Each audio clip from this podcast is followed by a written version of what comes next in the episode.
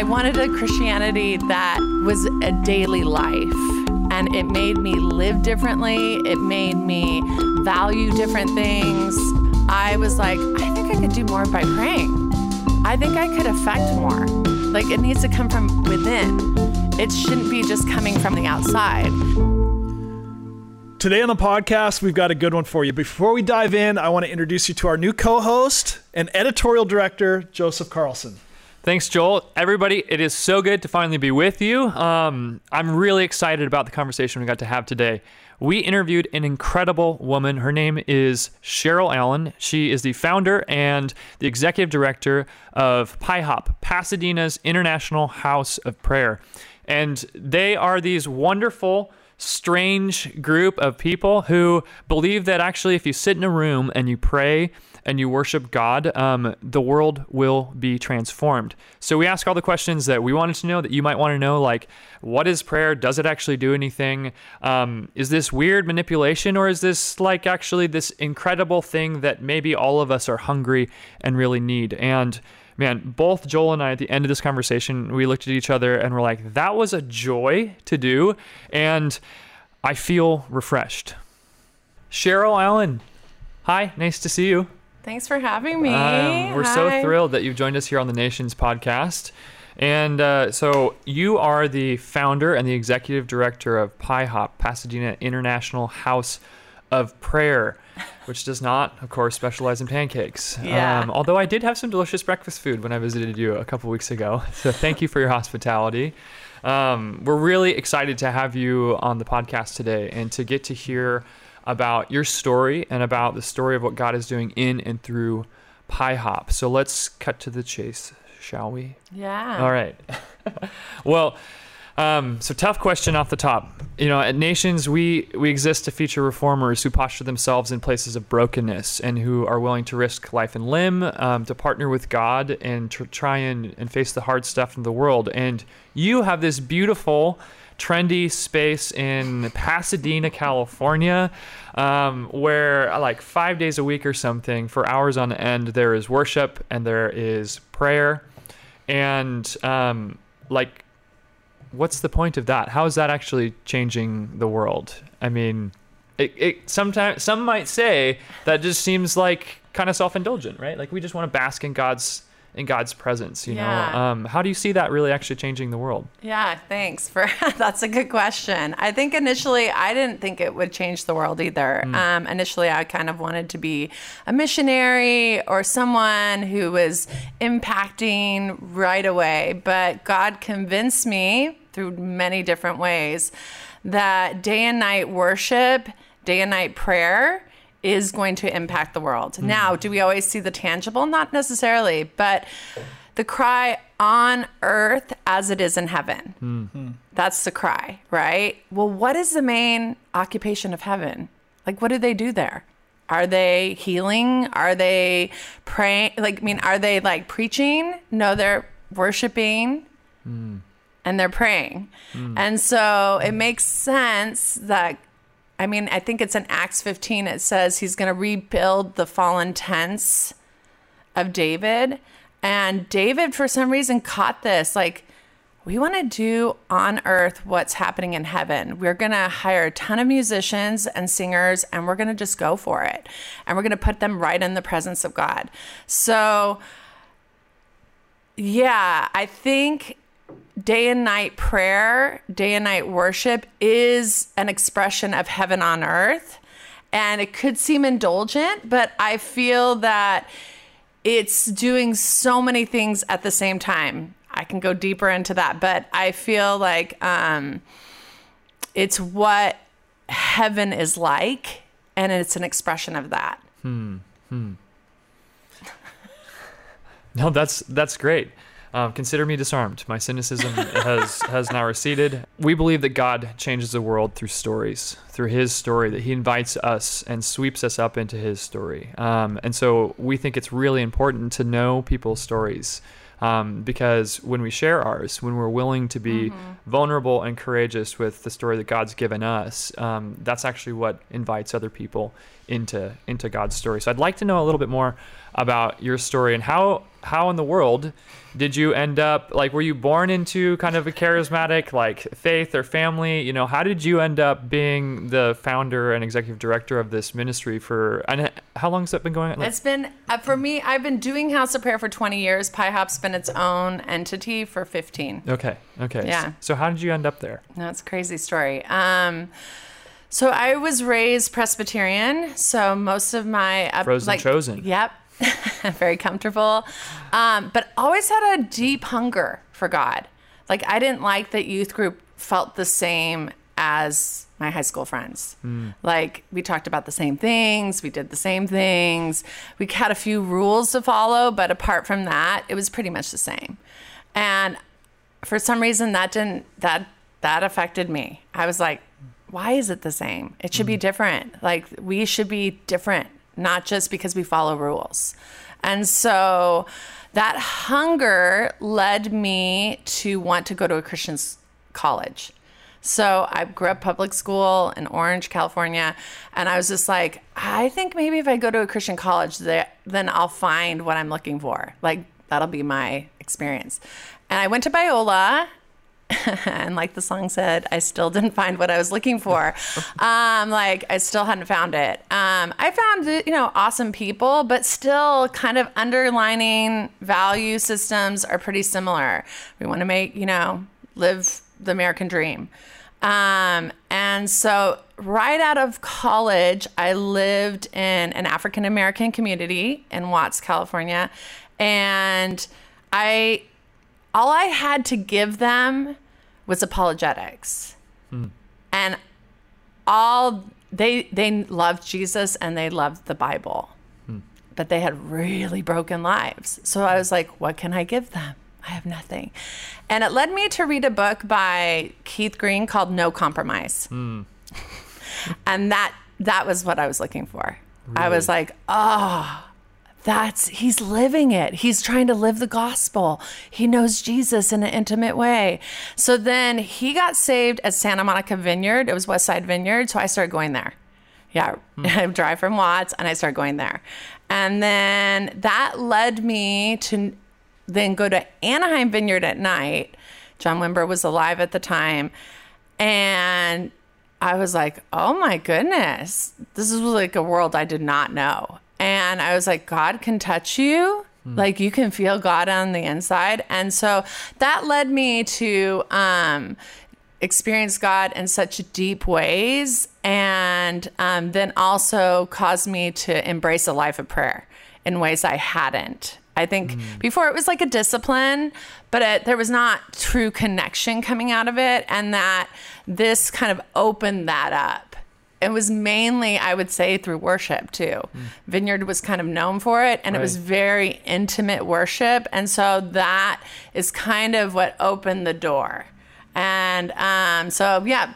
And then I wanted a Christianity that was a daily life and it affected it made me live differently. It made me value different things. And yeah so that's pretty much how that opened up. And that then led me to a life of prayer. I don't think i ever wanted to do it full time. I don't think that was ever um, yeah, interestingly enough, I have always wanted to impact society, right? I think most people do. And initially, I was going to become a political person. So that was part of my degree. Um, I was going to be a speechwriter. Um, but when I went into the fe- that field, I was like, I think I could do more by praying. I think I could affect more because people need like it needs to come from within. It shouldn't be just coming from on out, on the outside. So that's what led me then to start working for a nonprofit.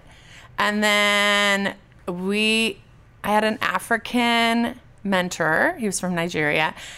And he led us in eight hour prayer meetings, Oh my goodness. baptism by fire. no kidding. Wow. And so then that totally shifted. He was like hungry for revival. And um yeah, so it was in the inner city too. And so then that's kind of where I was introduced to longer prayer. And then eventually it would be about 5 years later um like God invited me to make this part of my occupation.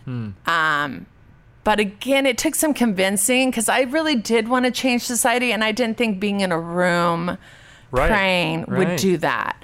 And um, yeah, I can share more of why. Like, it took ten years for me to figure it out, but that there's a lot going on in a house of prayer than what people would think. Hmm. Yeah.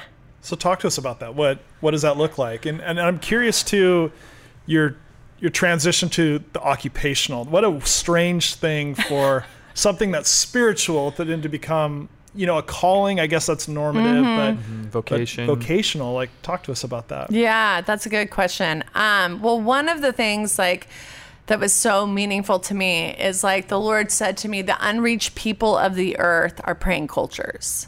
Hmm. To come with them with just mercy is not going to impact them. You need to come with prayer. Hmm. And he's like, I'm going to train the next generation of missionaries or people who are called to nations. I'm going to imp- I'm going to train them in prayer. I'm going to get them to have deep devotional lives as well as people who can pray. Mm-hmm. Yeah, and that it wouldn't just be like, okay, God, bless this outreach, but like, okay, God, I want to be a devoted person. Like a person coming out of Islam needs to see devotion. That's right. They mm-hmm. don't want to just see handouts or a merciful person. Mm-hmm. That's kind of the American facade anyway for a lot of them. And they're like, no, are they a devoted people? And like, and a lot of times we've sent missionaries out and we haven't equipped them in that way. So that is an aspect that I didn't catch that he's like, no, this is people need lives of prayer and this is a way to immerse them and prepare them for where I'm calling them. Um, so that's one aspect. The other would be just that um, he called his house the house of prayer.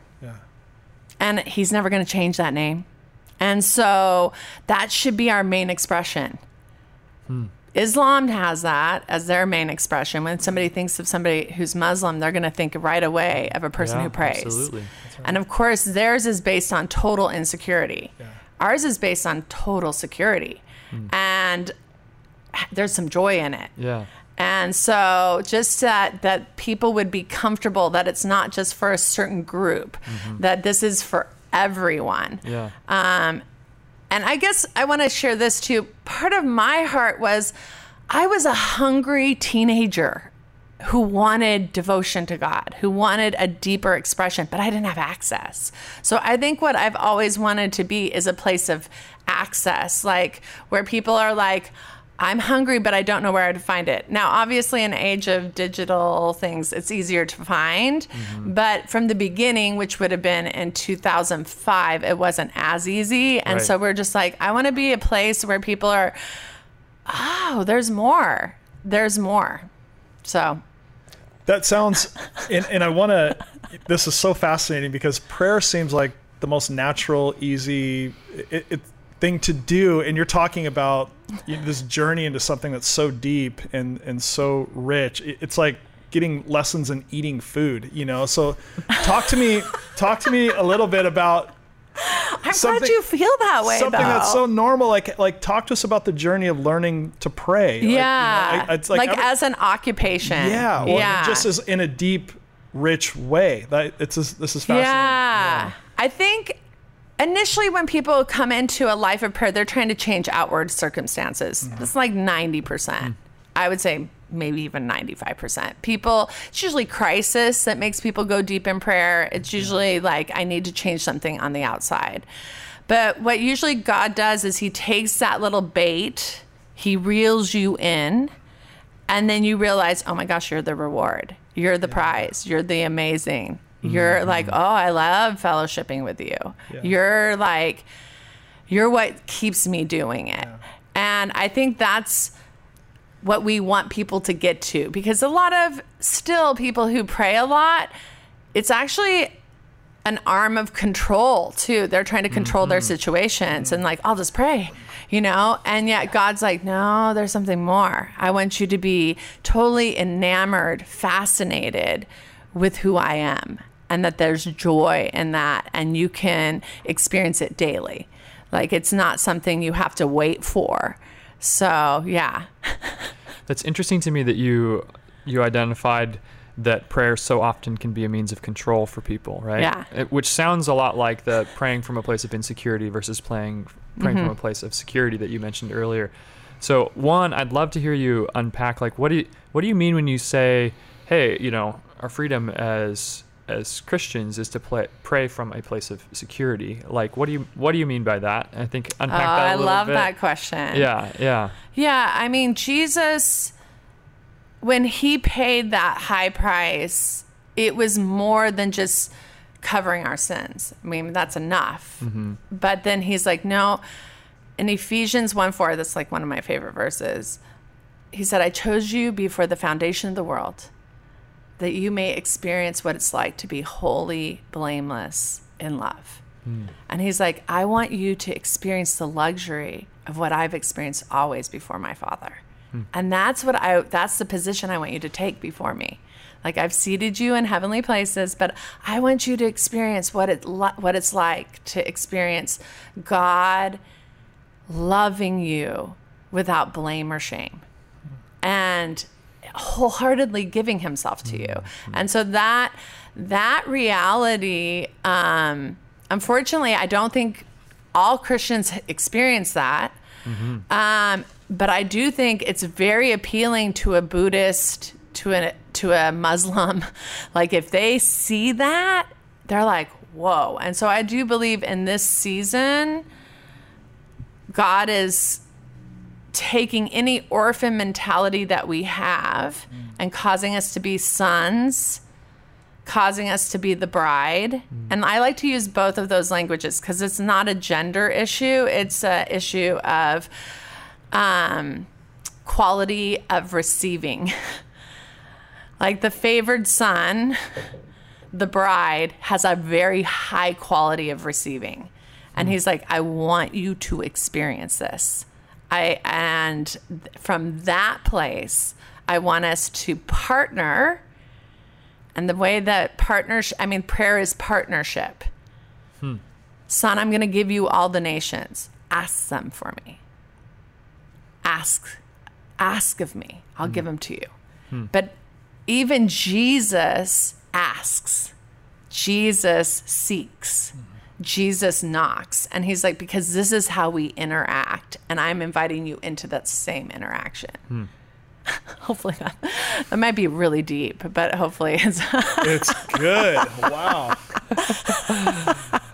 Do we get college credit for this? I was gonna say. I, was gonna say. Wow. Let's, take a, let's just take a moment and just kind of feel like we should pray. or- rest. Um, yeah. Cheryl, talk to us about. I mean, you you grew up Presbyterian, Yeah. and and I love the expression of the Presbyterian denomination. There, it's it's such a like Keller, just such a deep thinker. Yeah. So, so forward thinking right now in, in culture, but I think, I think the Christian body has so much to learn from one another, and you're coming now from like more of a charismatic um, expression. What's the invitation to someone who is is growing up in a conservative understanding of God? Not that that's wrong or hmm. lacking anything for that matter, but what would you what would, what would the invitation be for what how you've experienced God in your expression these past 20 years or so? Like what would you say like man, I wish I could go back and invite high school you into this. What would that be? Yeah, I think experiential knowledge. I hmm. mean, that it's more than our head. Obviously, our mind is very important to be transformed, to be renewed. I mean, Paul talks about it a lot. And I do believe that parts of the body of Christ have really centered on that. Mm-hmm. For it to impact our heart, there needs to be experiential knowledge. And so I would say that's the part that I would want all high schoolers to experience, regardless of their denomination. Mm-hmm. One of the things, like from the very, because we have a, at, PIHOP, we're not a church, so we have about a hundred churches represented in our worship, in our prayer, and that is part of it. It's unity, um, as well as um, love for one another and what you bring. Like one day I was at a monastery. I was just spending time with the Lord. We have one really close by in Pasadena. And um, I saw all different types of birds. And he's like, I like them all. You don't need to make the hawk a hummingbird. And you don't need to make the hummingbird a hawk. Now, when they look at each other, like the hawk may think, wow, you're working so hard. You should rest. You should soar. and then the hummingbird be, might be like, why aren't you working harder? why are you just soaring? Like, you should be flapping those wings a lot harder. and um, he's like, but I like them all, and parts of the body will emphasize certain parts, and we can enjoy that. Mm-hmm. We don't need to criticize it, it's just an emphasis. Yeah. Yeah. And so that's one way I've learned because I think, I think, especially in America, and we want everybody to experience God the way we're experiencing God, and we want them to become just like us and like duplicate ourselves. But God's like, no, I like the diversity. I enjoy it. Yeah. So I, that pressure off, you know what I mean? Like, Yeah. let's enjoy what's being emphasized through that part of the body. Man, good. I, I love that posture and what you're sharing, and the way, even the way that you're sharing it there, right? With, with a sense of lightheartedness and open-handedness is coming from a profoundly secure place, right? So it helps me trust what you're saying.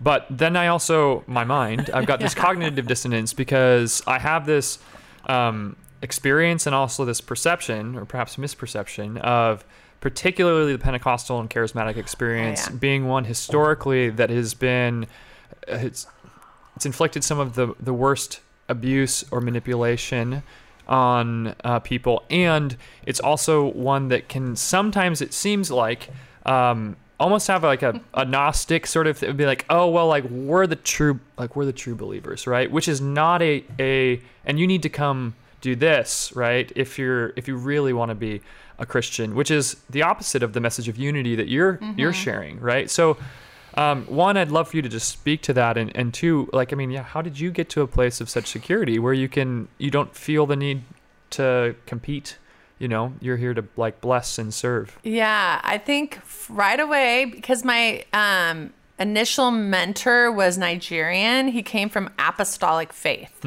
which is really intense. No makeup, long skirts, all this interesting things. Now, obviously, he didn't push that onto. I'm here. I'm from Southern California. I like shorts. You know what I mean? I'm, like, obviously, he wasn't trying to push that, but eventually, it did it impact me. Like, oh well, this is all new to me. Maybe I just am embracing my culture. Maybe I have to change everything about myself, and um. Also, speaking in tongues was major emphasis. So much so, it's an interesting story, but my grandma dies in the midst of that, and she didn't speak in tongues. And my grandma was an awesome Christian, but did not speak in tongues. So then I'm now questioning, did she make it to heaven? Oh, wow. So I'm going through so much like fear from the, this is right in like first year into new experiences in God. And God was so kind to me. I have a dream about two weeks in after my grandma died, and my grandma was writing me a letter.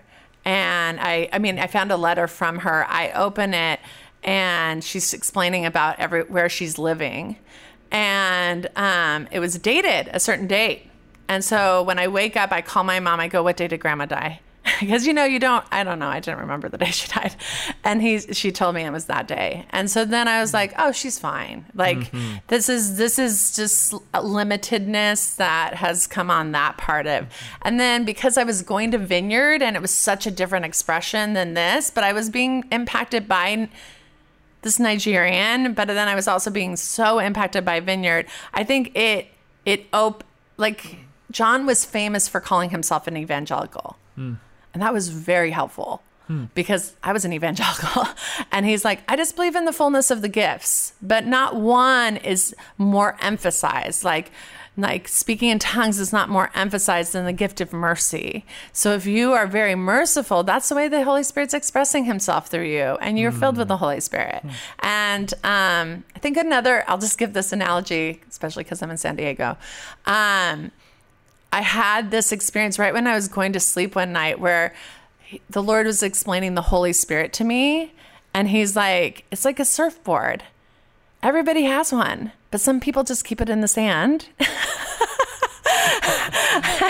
and others ride waves ri- ride waves with it. Hmm. But everybody's got Holy Spirit. Holy Spirit is within every Christian. Hmm. And so it's what they choose to how active they want to be with the Holy Spirit. Hmm. I don't That's know. good. So that's a helpful analogy for the, our San Diego My surfboards are in my office right now, and I, I can't tell you the last time they were in the ocean. So I'm feeling convicted mul- multiple ways right now. Get out in the water, man. Get out in the water. That's really, really good. Yeah.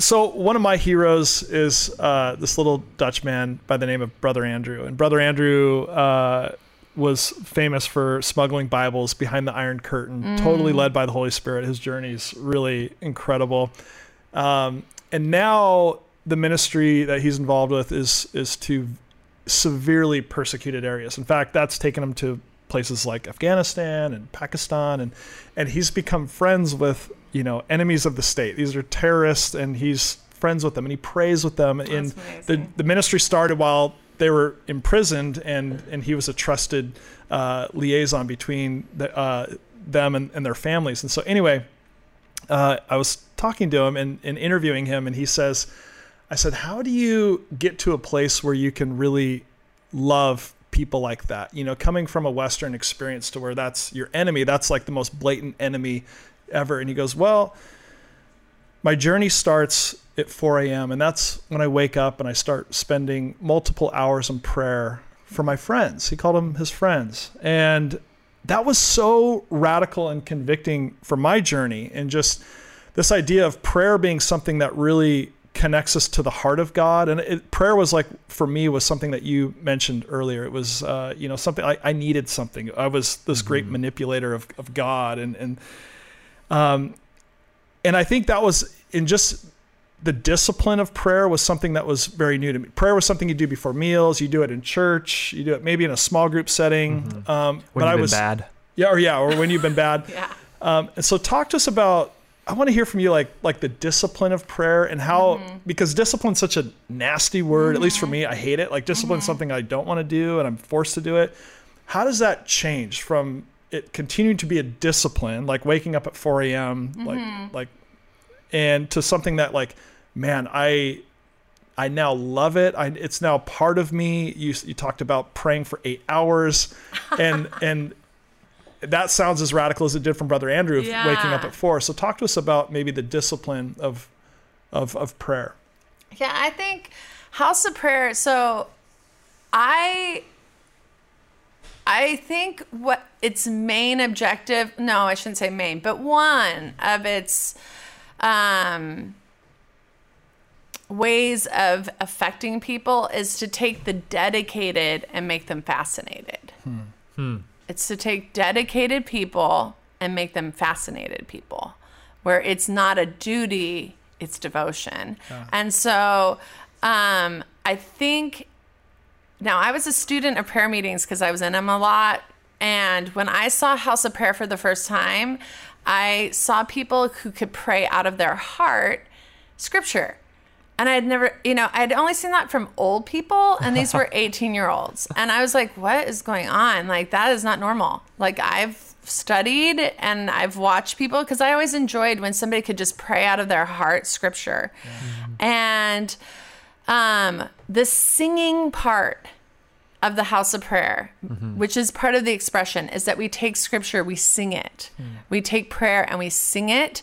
That starts to cause the heart to engage in ways that it wasn't engaged by just like, um, just pr- you know, praying just in our normal, uh, you know, sentences or journaling. Like when you start to sing, your heart is connected in a way that it wasn't.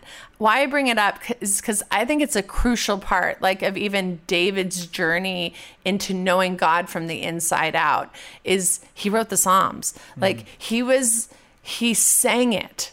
So that isn't like I would say that's a huge part of it hmm. is singing in your daily life, not singing just on Sunday mornings or the Wednesday service, mm-hmm. but like God surrounded his throne with worship, meaning it's a big part of who he is. And so, this idea of first doing that, then coming into, okay, you're now the object. I'm no longer the object. Like, so it's not about all of what I want or all of what I want changed. It's now you.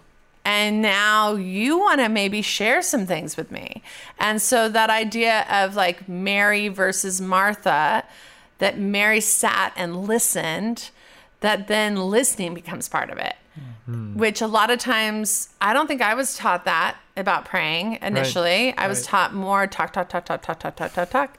And so I'm singing and now I'm listening, and that starts to shift like, you want me to pray for them? Mm-hmm. Like, Brother Andrew, you want mm-hmm. me to be friends with them? Okay. Let me partner with you in that. And like, so then there's these new, yeah. I mean, I remember one time I was saying to the Lord, I want you. I want you. And that Y O U became E W E. And he's like, if you want me, you want sheep. I want you to pray for sheep. And so he started to direct me to specific types of people. He's like, you I appreciate you want me, me, me, me. Yeah. But that will also lead you to pray for sheep. to the hmm. mission. Yeah, to the mission. And he's like, so I think he's, I mean, that's a big part of his heart. And so we'll never escape that if we're going after him. Yeah. And then he tells you specifically who he wants to affect, right. which each person I think is uniquely wired to affect certain parts. and right. so another aspect is the apostolic prayers. So prayers that are prayed in the Bible, those are huge prayers.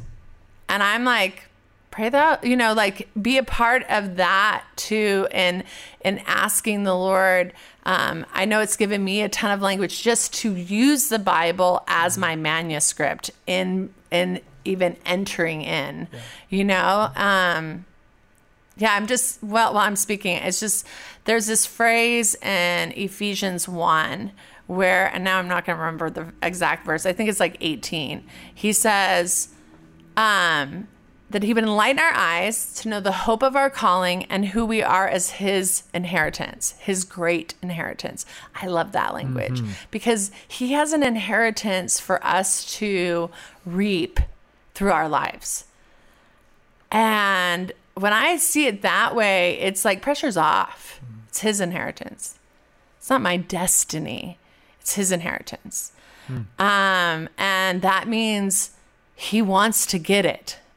So now I just partner with him in getting it versus me like trying to convince him, headlock him into getting it. He's like, no, I want this. And I took hold of you for a reason. And I want you to take hold of what you've been taken hold of. You know what I mean? Yeah. I'm using another phrase. No, totally. So, two two things stood out in that um, in what you just shared, and I, I want to stick with the one of them is kind of personal, um, but then also you started to talk about the missional, right? Yeah. Um, so speaking of the sheep, right? Um, a lot of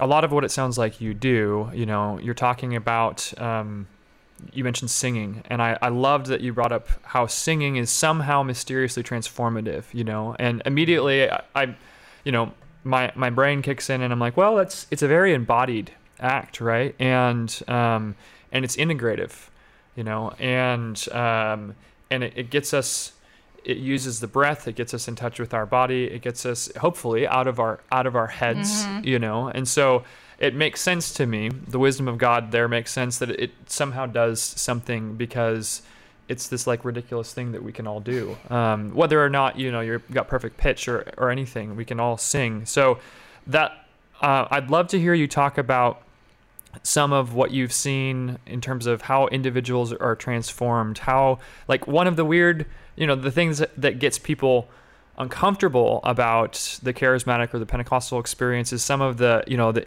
the inner healing prayer, the you know, um, and our culture, mental health and wellness is is a huge topic, right? We're coming out of a global pandemic. You know, rates of suicide, anxiety are all, all through the roof. So people are really open to this idea of mental health, but when you bring in the the at least the Christian spiritual, um, there's kind of some baggage there, you know. Um, so I'd love to hear you talk about um, how you've seen the Spirit worked in healing people, and you know your perception of mental health, of you know like, hey, is this all just kind of it's like spiritual language, or do you have some understanding of you know neuroscience, neurobiology, like all? I mean, like, what's your perspective on all of that? No, that's really good. Well, first, I'm just gonna stick with singing f- real quick. Yeah. Like, um, in Ephesians five, God says, "Don't be drunk with wine," but because it leads to dissipation. Meaning, I know your tendency to want to escape. Like, I know that you want to feel this.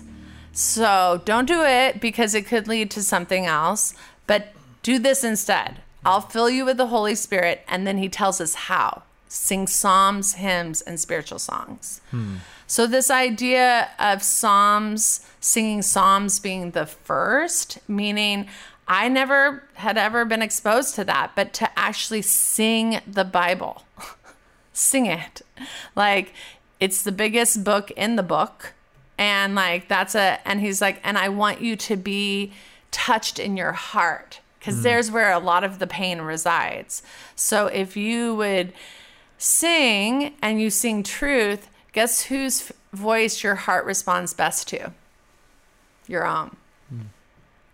Your hmm. heart loves your voice hmm. wow. more than anybody else's.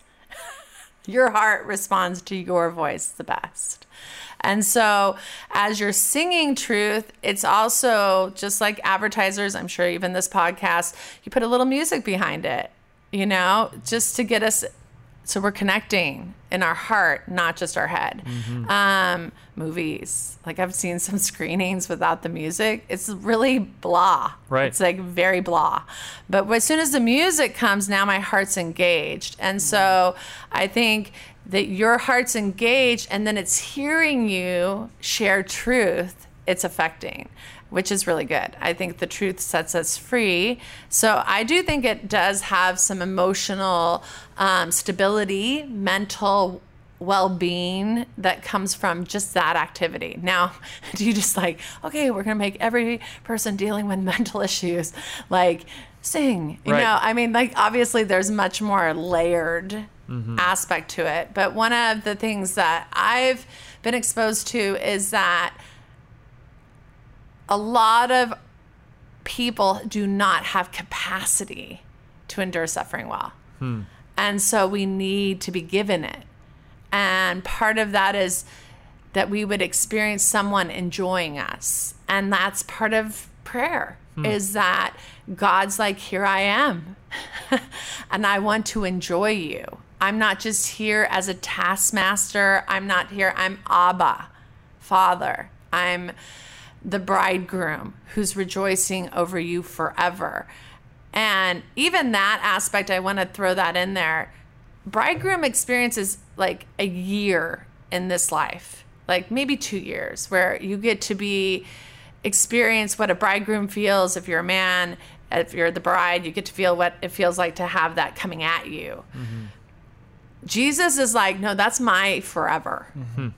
The way that that feels, you get to experience for two years, maybe. I mean, that's a long engagement, but like whatever, or maybe the little honeymoon, and then, then maybe the first year. He's like, but this is the forever reality, and I want to be available to give that to you. So I've seen different modes of inner healing where that is part of the experience is to engage with God enjoying you. Hmm. And that actually giving you more breath to endure suffering well. Hmm. Because everybody get unfortunately we all have to suffer. There's no way out. Yeah. Right. right. So I think that's one of, that's been the biggest gap in my spiritual journey is just not trusting and believing that God enjoys me. Mm-hmm. Yeah. And so how how would you speak to that a little bit? I know that's for me that's been in my adult life it's been the hardest thing to really come to grips with. But the outcome of that has been extremely transformative in my prayer mm-hmm. life and just my mm-hmm. spiritual intimacy with God. So talk to us about people who are and including me who have a hard time trusting that God really enjoys me. Yeah, that's really good. I think that's a normal experience. Um, something that I've practiced is the righteousness of Christ allowed us to ex- like be seated in him, to be inside of him and to experience what's coming at him to be our experience. So, an easy practice because yes, God loves me. But how do I experience that quality that Jesus is saying is available? And um, I think practicing, Father, how do you feel about Jesus? How do you think about Jesus? How do you treat Jesus? Like the, that language. And then at first just saying, oh my gosh, that's how you feel about me. That's how you treat me. Because that's a different quality, the way God treats God. Like, I want to, sh- I mean, if you, I'm sure it's on your radar somewhere at some point, but so, like um, John 17, 26, when he's praying for the whole church, he's like, that the love that you love me with would be in them. That same quality that I love you with Right. would be in them. And so this is that. And so we can even bank on that like, God, give Jesus what he wants. Let me experience this.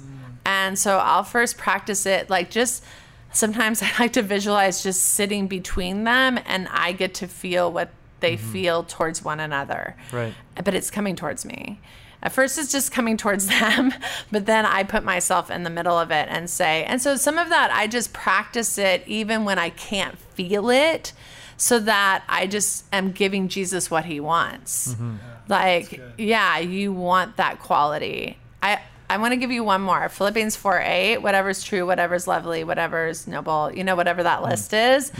That's the meditation of God, too. It's not just what we're to meditate upon, it's how God thinks. Mm. He he abides by all of what the Bible says. Mm-hmm. And so that's his thought life about you. And so even to Belie- use sees that the best, grid. believes the best. Yeah, Yeah. yeah. So help me out here. What about all the people that like? What do we do with the cross? Right. Um, a, an objection that I've heard so often from people who um, were Christians is that they they can't get hung up on what God did to Jesus. Right. You're talking about hey, how does God treat Jesus? Right. And Oh, you know the beautiful intimacy and that they have and the comfort and the love. Right. But well, God sent Christ to the cross to die and be crucified. That, you know, I mean, into the world of theology that I come from, theological studies, you know, the problem of divine child abuse, right? You know, lots of people have father wounds, lots of people have abusive parents, and, and it's easy mm-hmm. to read the story of Scripture and not just see a loving relationship between father and son, but a, a father who allows sends a son to be murdered. Wow. So what do we do with that yeah, suffering? no, that's a really good talk about deep. um, no, I think, I mean, you can see it that way, but I, he said, No one takes my life from me. I lay it down. And it's for the joy that is set before me. Ooh. It's for the joy that's set before me. It's not because God's making me do this. Mm. It's not because Father is making me do this. I think the cup he drank, to be honest, I don't think when he was saying, Jesus, take this cup, he was saying, I'm not going to the cross. He, he was committed to it, hmm. he was born for it. Before the foundation of the world, he was crucified, meaning now I'm in time doing it, but I've always been the answer to bringing us together. Hmm. And like, yeah, and I, so, but, but I think the cup was, I don't want to experience betrayal. I don't want to experience betrayal. Hmm. They're going to betray me in just a few minutes. Hmm. And I think because he even went back three times, I think that, you know, Peter was going to be the one who betrays three. All of them would forsake, though. And I think because when I've, yeah, I have this whole relationship with the Lord about the cup because he said, You're going to drink the cup. And I believe we all have to walk through betrayal. And it's hmm. the worst, you know? Wow. and like drinking betrayal was going to be so painful that that relational you know I've never heard it phrased that way. yeah. yeah so that's where i would say he was committed and no one was making him do it he wanted to do it hmm. yeah and i'm Yeah, there's so much beauty to who Jesus is and his relationship with the Father. Um, because he said, Glorify me. That was his prayer. Glorify me, knowing this was going to glorify. Hmm. Yeah, hmm. not. Yeah, and, and I guess um, why do you forsake me? That's obviously an aspect of it. But I think forsakenness was an aspect he had to model because he knew what his the rest of us would experience. We Right. would all have a level of sense of you're forsaking me. Yeah. And Jesus is great empathy in the midst of that. Yeah. I love that you went to the place of betrayal because for me, that takes it out of the realm of kind of the ethereal, right? Um, and grounds it in our lived experience. Because as you mentioned, right, all of us have experienced relational betrayal. We've all experienced abandonment, whether that's in your family of origin or in friendships, right? And um, I mean that that hits me where it hurts, right? I mean, um, but that's right where that place of hurt and woundedness is is right where I need the healing love of God to invade. So I love that you grounded it like that. Thanks. betrayal, naming it is important. Yeah. I mean, I I've been to Israel 3 times and the third time when I was in the garden, that's when it touched me. I was like, "Oh my gosh, this was about betrayal." Hmm. And it just I was just praying there and I was just like, "It wasn't. Mm-hmm. I'm not going to the cross." Or I don't want to. Yeah. It was no, I don't want to experience relational. Yeah. So Mm-hmm. Which anyway, in the world of psychology, I mean, betrayal is the most potent form Ah. of trauma that you can experience. It's a violation of both love and Mm-hmm. trust. wow. Yeah. which are the, the two things that we need two things infants need right love like am i loved am i safe and betrayal violates both of those Wow. Wow, that's wow. Uh, we just had a, a lady on the podcast. So was it our two Melinda podcasts? or- uh, Carol? Oh, Ward. Carol So Ward. Ooh. we met this lady. So my You friend guys- goes. He goes. He's like, "Hey, can this lady drop by the office?" and uh, you know, she's a missionary in Africa. And I'm like, "Great." Can't you know? Cynical me is like, "Can't wait to hear about the school she's building." You know, I'm like, I've got things to do, and she rolls in here, sits in that chair, and begins to tell us about just her ministry of prayer in Africa and what it's doing. It's and it was like it's psycho. It's she's she's cr- she's she's the toughest human being I've ever been around. And Wow. yeah. So anyway, so she's like, yeah. So you know, long story short, she you know went there to start a Bible college, and she's like, oh, or no, she went there to take over a Bible college. The the person who was running it's like, I'm leaving. You should come run it. So she did. So she's just like, okay, I'm here. I've got all these people going through school. I'm going to train them to pray.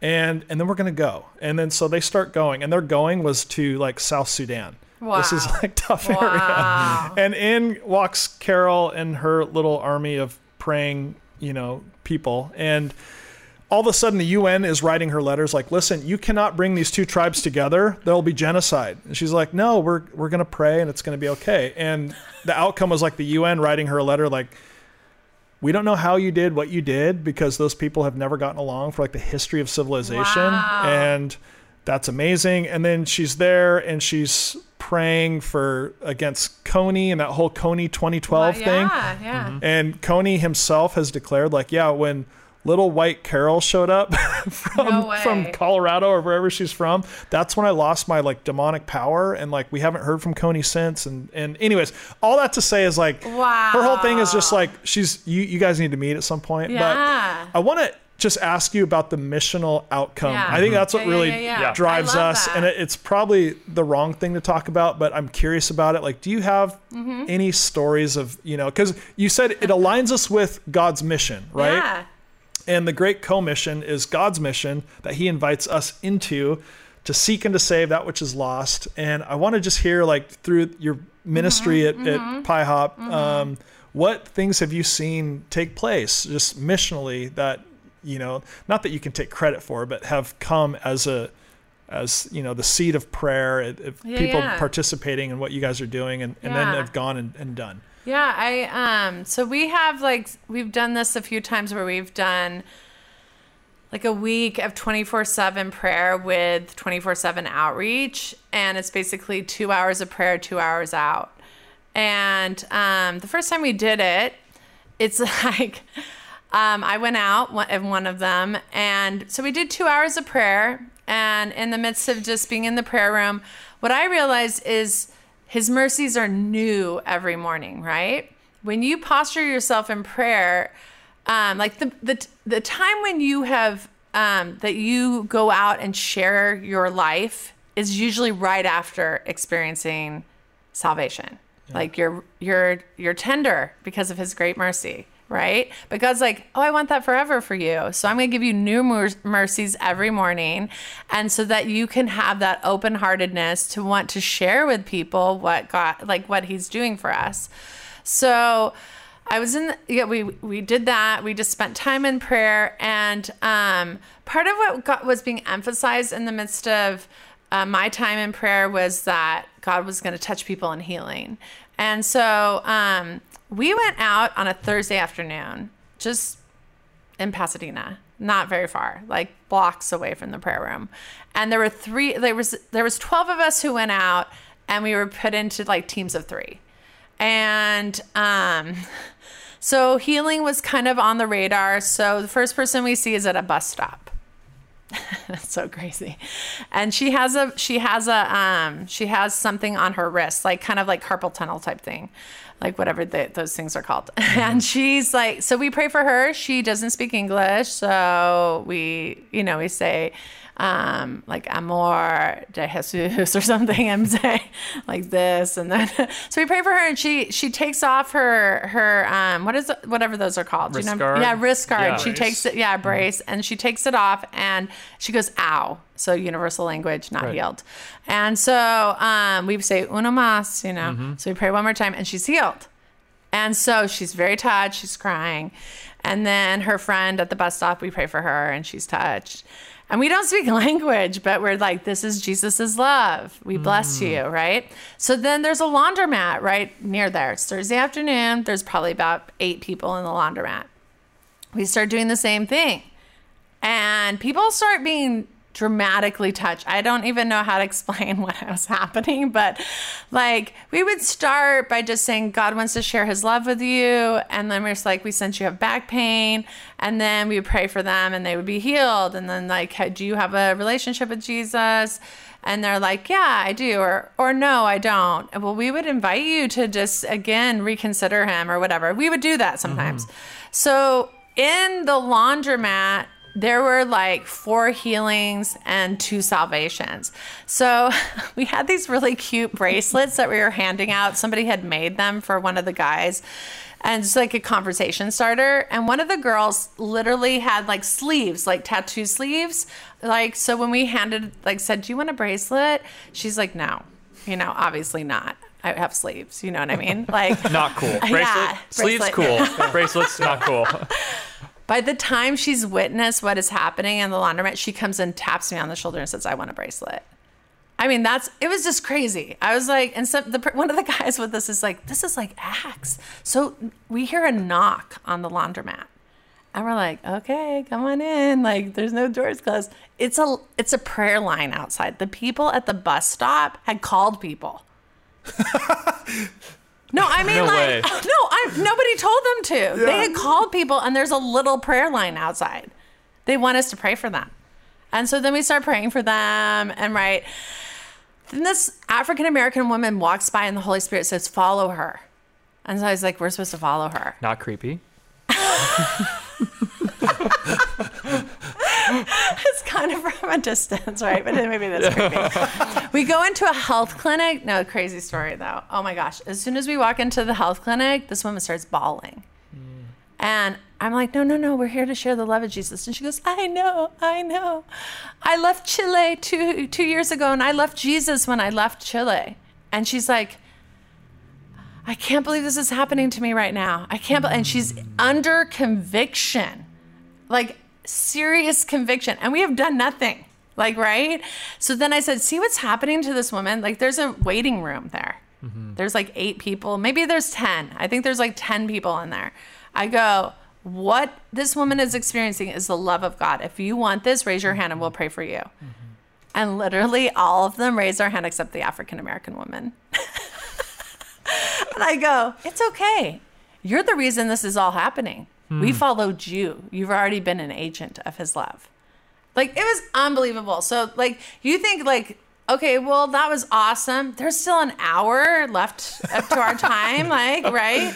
Yeah. We go across the street. There's a little hangout, smoking weed, you know, whatever, partying. We're like, hey, does anybody need healing here? And one brave girl raises her hand and she's like, actually, I have a really bad knee problem right now. So we pray for her. She starts freaking out and you know, you know using expl- you know bad language and saying I can't you know like uh, using the f word a lot and saying I can't believe this happened to me. I am fully healed. I wouldn't believe this if it wasn't me. She starts running. Like we didn't tell her to run. Right. She just starts running. Well, the same scenario happens in the park, like happened at the bus stop. They start calling people. Oh my gosh. No, it's crazy. So what why why is this happening? The Lord wanted me to he's like, I partner hmm. upper room prayer with you know witness. That's right. Hmm. That's right. Upper room prayer with Yeah. witness. Yeah. Right. He's like, if you'll spend time with me, I'll open up doors. Mm-hmm. That's and right. it's just, and it was down the street on a Thursday afternoon. I loved that Yeah. because it wasn't like a special event or something. It was just like down the street. And he's like, you just have to be open Mm-hmm. to see. And it was so good. And so that, that little, like, we now do this regularly where we have people, whether they're going to the courthouse and they're just offering prayer there, or they're going down the street Mm. Yeah. where they spend a few hours in the prayer room and then they go out for a few hours. So we still do that. Yeah. And It's it's, like the three priorities of John 15, like the abiding relationship Oh, I love to that. Loving others. It's the only way you can love others is out of the abiding relationship, and that is loving others is what bears witness. Those- I, I, I just, hmm. I just see that. That's like a perfect illustration of how that works. It's incredible. It's so good. And you know what I realized too? It shifted my thought about seed, like throwing out seed. Like, no pressure to have to lead them to Jesus. right, right. Like, hmm. Because once they feel that pressure, they Yeah. may not want to Right. receive. Totally. right. But if you lift off that pressure and you're just, we're here to share the love of Christ, Yeah. it's unbelievable. A little bit of word of knowledge helps, like, Right. because we did it with a professional that was coming out of a meeting at the public library at the park. And I'm thinking, this is going to be hard. yeah. Like, yeah, little park people, you know, they don't have anything else going on. But this mm-hmm. person, they're on a mission. They're going to be a little bit difficult. At first, they're like, no, I'm not interested in prayer, right? As soon as we said, you have a hurt shoulder, you know, mm-hmm. your left shoulder is injured. And he said, I didn't, I injured it on a skiing incident. And so we prayed for him. He was healed. And he's like, I can't believe this is happening to me. I mean, these are just, but again, it's not like, now come to our church. Yeah. Right. Now come to this. You know what I mean? It's like, oh, this was Jesus expressing his love for you. Does it ever feel weird? Are you ever like, like, like honestly, are you ever like, "Dude, this is so nuts? What am I Yeah, doing no, I think now?" that's nuts. Yeah, I Yeah, do. I yeah. feel like it is nuts. So you're uh, like embarrassed, like, excuse me, mean, sir. sometimes- I know about your hurt shoulder.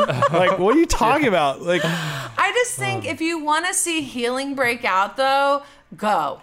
yeah, We've been always come, come, but God said go. go, go, Yeah. yeah, And healing, He just wants to mm-hmm. show off. Because he wants Yeah. them to know, no, I am into you. That's right. And I want to touch you. And like we've done this with day laborers too. I'm like have a passion for day laborers. And I just know they're probably hurting because they're doing really hard jobs. Mm-hmm. Yeah. And so then I'm like, if I have Spanish speakers with me, I'm like, let's go. Yeah. You mm-hmm. know? Yeah. And I mean, I'll say 100% healing. Like 100%. If I do it in church, I'll see like 20%. Right. But when I do it out, Yeah. I'm like pretty guaranteed. Like he likes lost people and he's gonna touch them. That's right. Um, and then like, yeah. So that's part of, and I think the aspect of the prayer room too is we're receiving new mercies. We're on fire Mm-hmm. for Jesus, and we want to share it. Yeah, Yeah. I think it's a great rhythm, even in really hard places. We have friends in Central Asia and Iraq, and they do this. They spend two hours in prayer and then spend the rest of the day. epic. Yeah. What's that? Come unto me, invitation of Christ, and then come follow me. And those two invitations never stop. It's not like, oh, we come to Jesus for salvation, and that was my story and that, that happened 10 years ago. No it's it's every day. It's the in and i think you guys model that so well. And it's out of that that subversive spirituality that mission actually is effective because you're so fragrant you know? I it's like so. you're so fragrant. It's not some oh this is my copy and paste ministry idea that that you know we've been trying to replicate or that was successful here and we're trying to do here no it's just the fragrance of jesus that people Exactly. see and they're like whoa. And whether it's a businessman walking out of the library or a lady getting on a bus who doesn't speak your language it's like there's that's that's effective ministry. And and i think that's you know we all go through bible colleges and seminaries and we're like oh we're training you. Like the, the training is exactly what you do every day. Like that's just the willingness to participate. And i i think you're such a breath of fresh air spiritually and Yeah. missionally and especially now as our culture moves more and more post religiosity post christian culture this is i think this is how it's done and it's I love that you use fragrance because that is a powerful imagery too. That we're the fragrance Mm-hmm. of Jesus. You can talk like Jesus and not be close to That's Jesus. right. Mm, You can right. kind of even mimic him and not be necessarily close to him. Yeah. like that's right you can have heroes that you Guilty watch of on TV, for years. right? But you can't smell like him if you don't, are not close to right, him. that's right. I mean, part of us having that rub off on us is we've got to be close to him. Mm-hmm. Yeah. Like fragrance only comes by kind of like Intimacy. Yeah, intimacy and a little bit of length of Totally. being there. Like Yeah. I don't smell like Starbucks just going in there for a minute. Yeah. I smell once I've there for a few, Right. like you know, a little while. yeah that's a horrible illustration but um, I know But, uh. I know, but No, I know she. It's like hugging, hugging my wife, and I'm like, oh, I get to carry her perfume for a little bit. longer. It's like, oh, that's really sweet. Yeah. Yeah, that's so good. And I, I was also thinking of just this. I love this analogy. This is one of my favorite. It's from Heidi Baker, but she was talking about they don't have preservatives in Mozambique, and so their bread gets moldy pretty quick. Right. So she had some. She called it rainbow bread. It was pretty moldy. It's like blue, green, mm-hmm. kind of yellow, whatever. And so she took it to a meeting because the Lord told her to, and he said, she said, you know, he said, pick up hot bread when you go, like or fresh bread, mm-hmm. and. Mozambique, you know, pretty poor country. A lot of times the people who are in the front few rows, they're they really are hungry, like they're mm-hmm. physically hungry. Mm-hmm. And she passed out the rainbow bread and nobody took even a little tiny bit of it. Mm. The hungriest people on earth don't want old bread. Mm-hmm. They need fresh bread. And so the aspect of, and I love bread as an analogy too, because Michelin star restaurants is just as wonderful as, you know, in a hut somewhere. Like mm-hmm. everybody likes bread. yeah, But the idea of fresh bread, of encountering him freshly and then giving, he's like, maybe it's not because the pe- world isn't hungry, it's because of what we're giving them. Yeah. maybe the staleness of our relationship isn't what they want. all right. Hmm. and talk about fragrance. Ooh. That who can deny that? They don't. Man, that's good. Uh, Maybe that we're offering Yeah, something yeah. that mm-hmm, mm-hmm. is not fresh in our own lives. And that's again what a prayer room offers is Mm. fresh. Mm-hmm. Like I'm encountering him daily. Wow. And then offering him. Yeah, Okay, I've got. I think we're. I think we're approaching the end of our time. I don't But- think so. I know. I. This I, I like yeah. I'm, I'm down. hours. I'm down. I mean, this is. We're talking to prayer room lady. She can go hours. for She- eight. yeah, I'm sure she can Uh, welcome to the longest podcast in the history of nations. Um, Nate, how are we on card space? yeah. um, two things that have been kind of brewing in my mind, you know. Um, so I asked the less kind of cr- crazy, awkward one first. Um, a pretty standard question, like, "Hey, you know, for our, for our listeners, right? Um, for for the person who um, that I was for a long time, right? Who was wounded, who was cynical, who longed for God, um, but was afraid to draw near because I was convinced that uh, closeness would result in punishment or in further shame, right? Um, so for people who are listening, have been listening to our conversation, and are like, okay, you know, like I like her vibe. She's, you know, she's she's warm, she's kind, um, she's unhurried. You know, she she seems to be speaking from a place of her heart, not her head, an overflow. But I don't know if I really like I don't know if I really buy this. You know, um, is there anything that you would want to say to that person? No pressure. Probably a lot. Um, Yeah. but I think um, there's a scripture, and I kind of quoted it a little bit. Um, Isaiah 62 4. As a, is it, well, we could go a little bit before that. I think it's Isaiah 62 3. It says, You'll no longer be called forsaken or desolate, but you'll be called Hephzibah, Beulah. And he's talking over Israel. But then he says, As a bridegroom rejoices over a bride, this is how I feel about you. This is how I delight in you.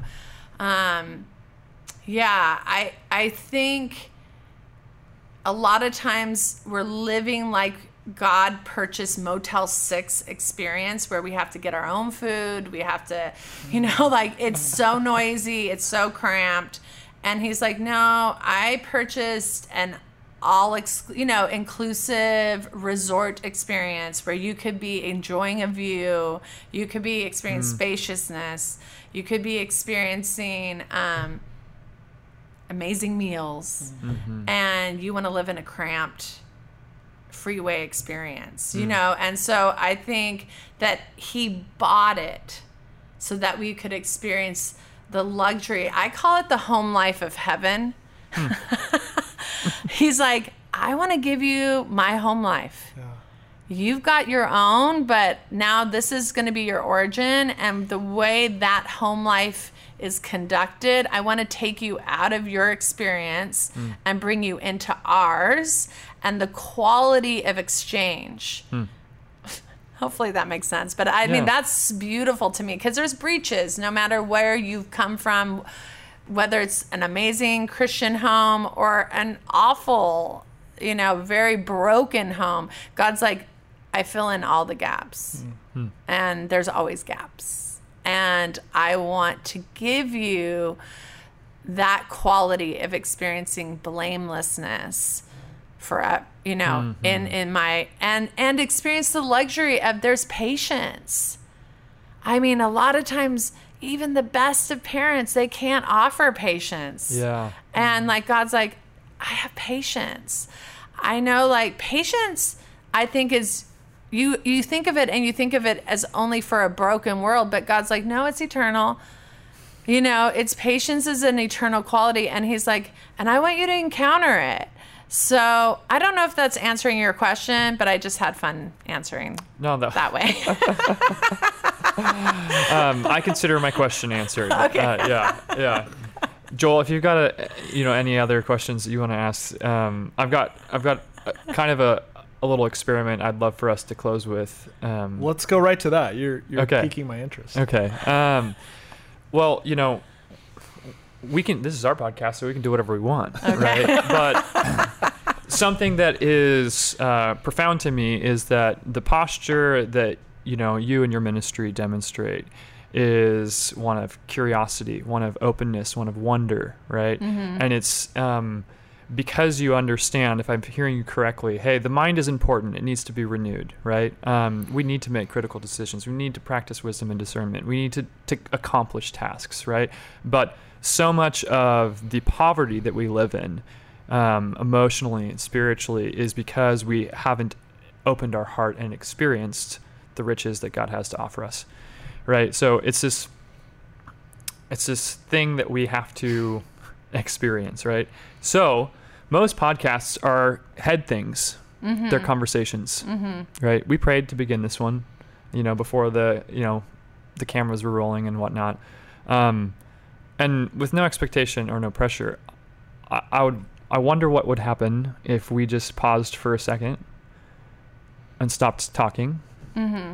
And um, I trust you, and I wonder if um, I wonder if you have anything for Joel, anything for me, anything for Nate, anything like if God wants to speak to us right now, you know, um, if God wants to speak to some of our listeners right Mhm. now, and if we could just like, experiment with being quiet for a second, and um, you know, nothing happens, that's fine, okay. right? Yeah, I love it.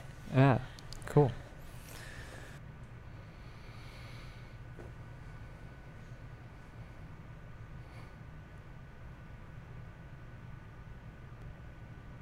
Yeah, I just, as I was just waiting upon the Lord, I just sensed like our hearts like a guitar and Him just putting His fingers on parts of our heart that maybe haven't been touched for a while. Mm-hmm. And the Lord just saying, I want to touch those places inside of you. Hmm. I want to play, like, I want a new melody to come out of that part of you. And maybe it's a place that we've closed off because of past pain, but the Holy Spirit just saying, that part of you, I want to open up again. That part of you, I want melody. And it just reminds me of a scripture in Isaiah 51 where it says, or I thought I think it's 51, but it says um, he's going to comfort all of our waste places, and he's going to cause singing and thanksgiving to be heard there. Like the sound of melodies are going to come out of that place. And I just sense too, for people who've been experiencing isolation, that the Lord just saying, I want to comfort you. I want to release comfort on the inside. Maybe we've been trying to comfort ourselves, but the Lord's saying, I want to be your comfort mm. and I want to supply in that place. And just opening ourselves up that the Lord could come and release comfort. He could come and release whew, just fresh air in a place that maybe it, there's been staleness. Mm. So that's my sense. Mm. I received that. Oh, so do I. Yeah. Thank you. Yeah. Cheryl, thank you so much um, yeah. for being here. I, have it's been so inform not only informative. I like we talked about earlier that invitation. I feel invited into something deeper, and thank you for for praying. And um, gosh, we look forward to uh, being friends for eternity. Yeah. So let's yeah, do it. Let's do it. Yeah. Yeah. So. yeah. And if people um, are curious, you know, been made curious by our conversation, um, how can they find out about PIHOP and you know the ministry that you help yeah. serve and lead? Thanks. Um, pihop.com. So it's P I H O P.com. That's our website. We have a YouTube page. That's our place that they can find us. Well, thank you so much again for joining us. Um, I feel really privileged that we got to have this time together. Um, it didn't feel like work at all. it was a joy. It was fun. So um, thank you so much.